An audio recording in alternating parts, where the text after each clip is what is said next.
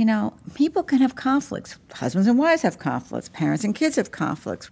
It's when things are really affecting their ability to fit into the fabric wherever they are. That's when an office of folks who understand how to tease apart the threads in it, that's when it's important.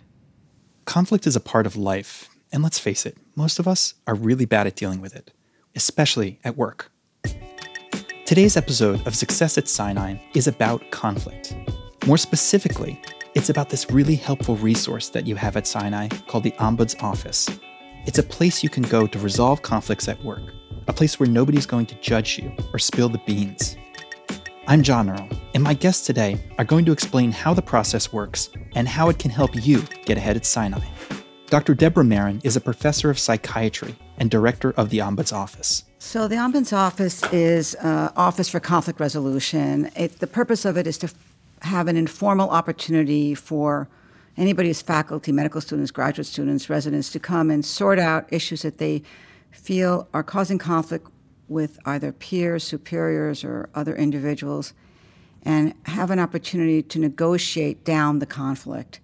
It's, um, it's informal. We don't do formal investigations. We're neutral. That's our job, is to do shell diplomacy at best. And we're highly confidential. I might add to the initial description of the office, in addition to being confidential, informal, neutral, we're also independent. Dr. Joel Forman is an associate professor of pediatrics and preventative medicine and the ombuds for residents and fellows. When we act in this role, we're not part of any other office, human resources, Title IX, we're not part of any of that. Confidential, informal, neutral, and independent. That's the Ombuds Code. Dr. Marin and her colleagues are really serious about it. Take confidentiality.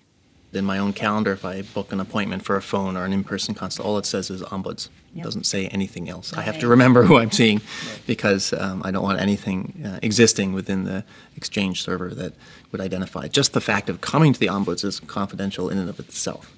See what I mean? But let's back up.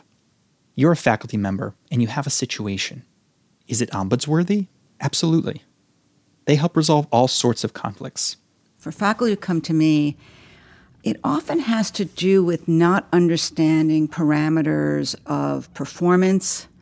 They don't know what their rights are, what is chairman's privilege or division chief privilege, whom can they go to to better understand the policies. Vast majority of the time, also has to do with sometimes just misunderstandings. When people, when they get into conflict, they just put their heels on the ground and they just cannot go beyond that. Dr. George Huntley is a professor of neuroscience and the ombuds for grad students and postdocs. Most of the cases that I deal with involve conflict between what tend to be junior faculty, so you know, new faculty starting a lab here, and their first one or two postdocs that they've hired. And generally, the conflict is around sort of, you know, this would be from the perception of the postdoc, bullying or exploitation of their time and effort. Those are just two examples. Maybe they look familiar. In any case, you're in a situation and it's making your life miserable. You need advice. Maybe you just need to vent. So you email the ombuds and arrange a meeting. Could be off site, that's up to you. You walk in and you sit down. And, you know, I think we can all assess what the general case is going to be within about 30 seconds. It's like, okay, it's going to be this category.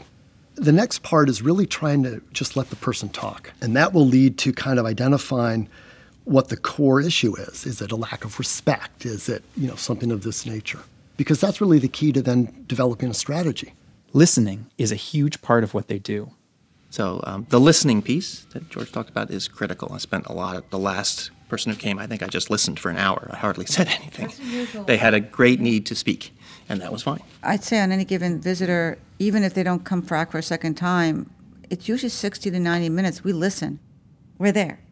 It's actually very lovely. It's kind of a different pace from the things that I think we all do when we're not doing this. Once the issues are clear, the problem solving begins. Here's how Dr. Huntley does it. Remember, he works with grad students and postdocs. I ask the visitor what would be their ideal outcome. Like I want to like if all that could be cleared up, what do they want to see? Because that kind of sets at least a direction where we can go to. Or I can check the reality, it may just not be realistic. The other thing I do is I try to get them to understand almost as if put your put yourself in the shoes of the assistant professor that's bullying you, because you know the, the reality is is that there's enormous pressure on new faculty. You know they have to get their grants going. There's teaching. There's committee work. They've just hired three people. It's a lot of pressure, and one of the knee jerk reactions is to vent the frustration on the people in your lab.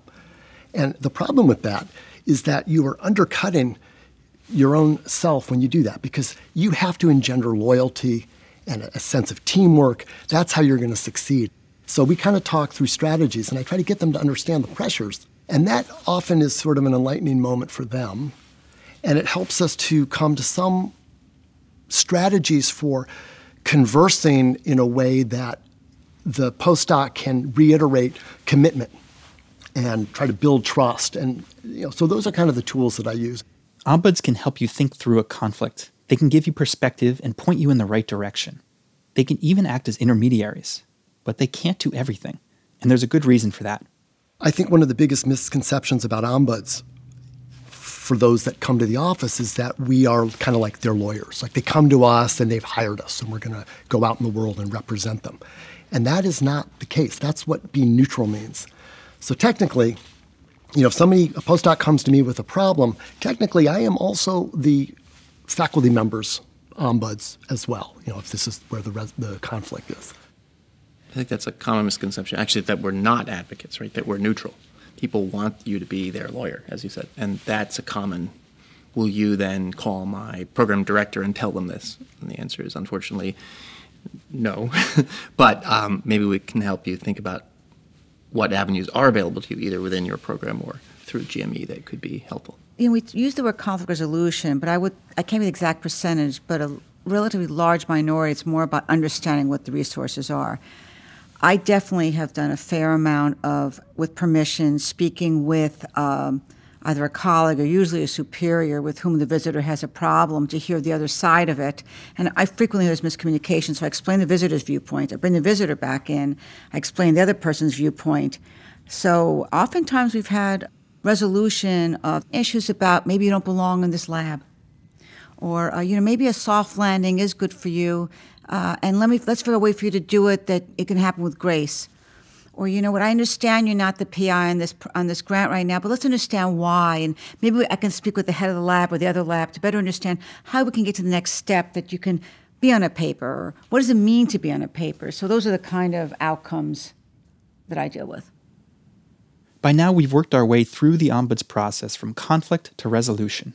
Time for final thoughts i would encourage people to come to an ombuds at the very beginning of the sensation that there's some kind of a conflict or a problem, or as I said, something that prevents them from thriving. You know, I think human tendency is to kind of let things escalate and stew, and that makes it always much worse. I would agree with that. Don't wait. Much easier to course correct early than late. Conflict is not necessarily bad. From conflict can come growth. And to be conflict competent is a thing that I would like my visitors to feel that they're leaving and they've learned some tools. We all have conflicts, it's part of life. The best way to contact the Ombuds Office is by email. Their addresses are on the website icahn.mssm.edu slash about slash ombuds hyphen office. You can also call 212 659 8848 to set up a consultation. That's all for this episode of Success at Sinai. Thanks to our guests, Dr. Marin, Dr. Huntley, and Dr. Forman, for taking the time to talk with us. This podcast is a production of the Office of Academic Development and Enrichment at the Icahn School of Medicine. I'm John Earl. Thanks for listening.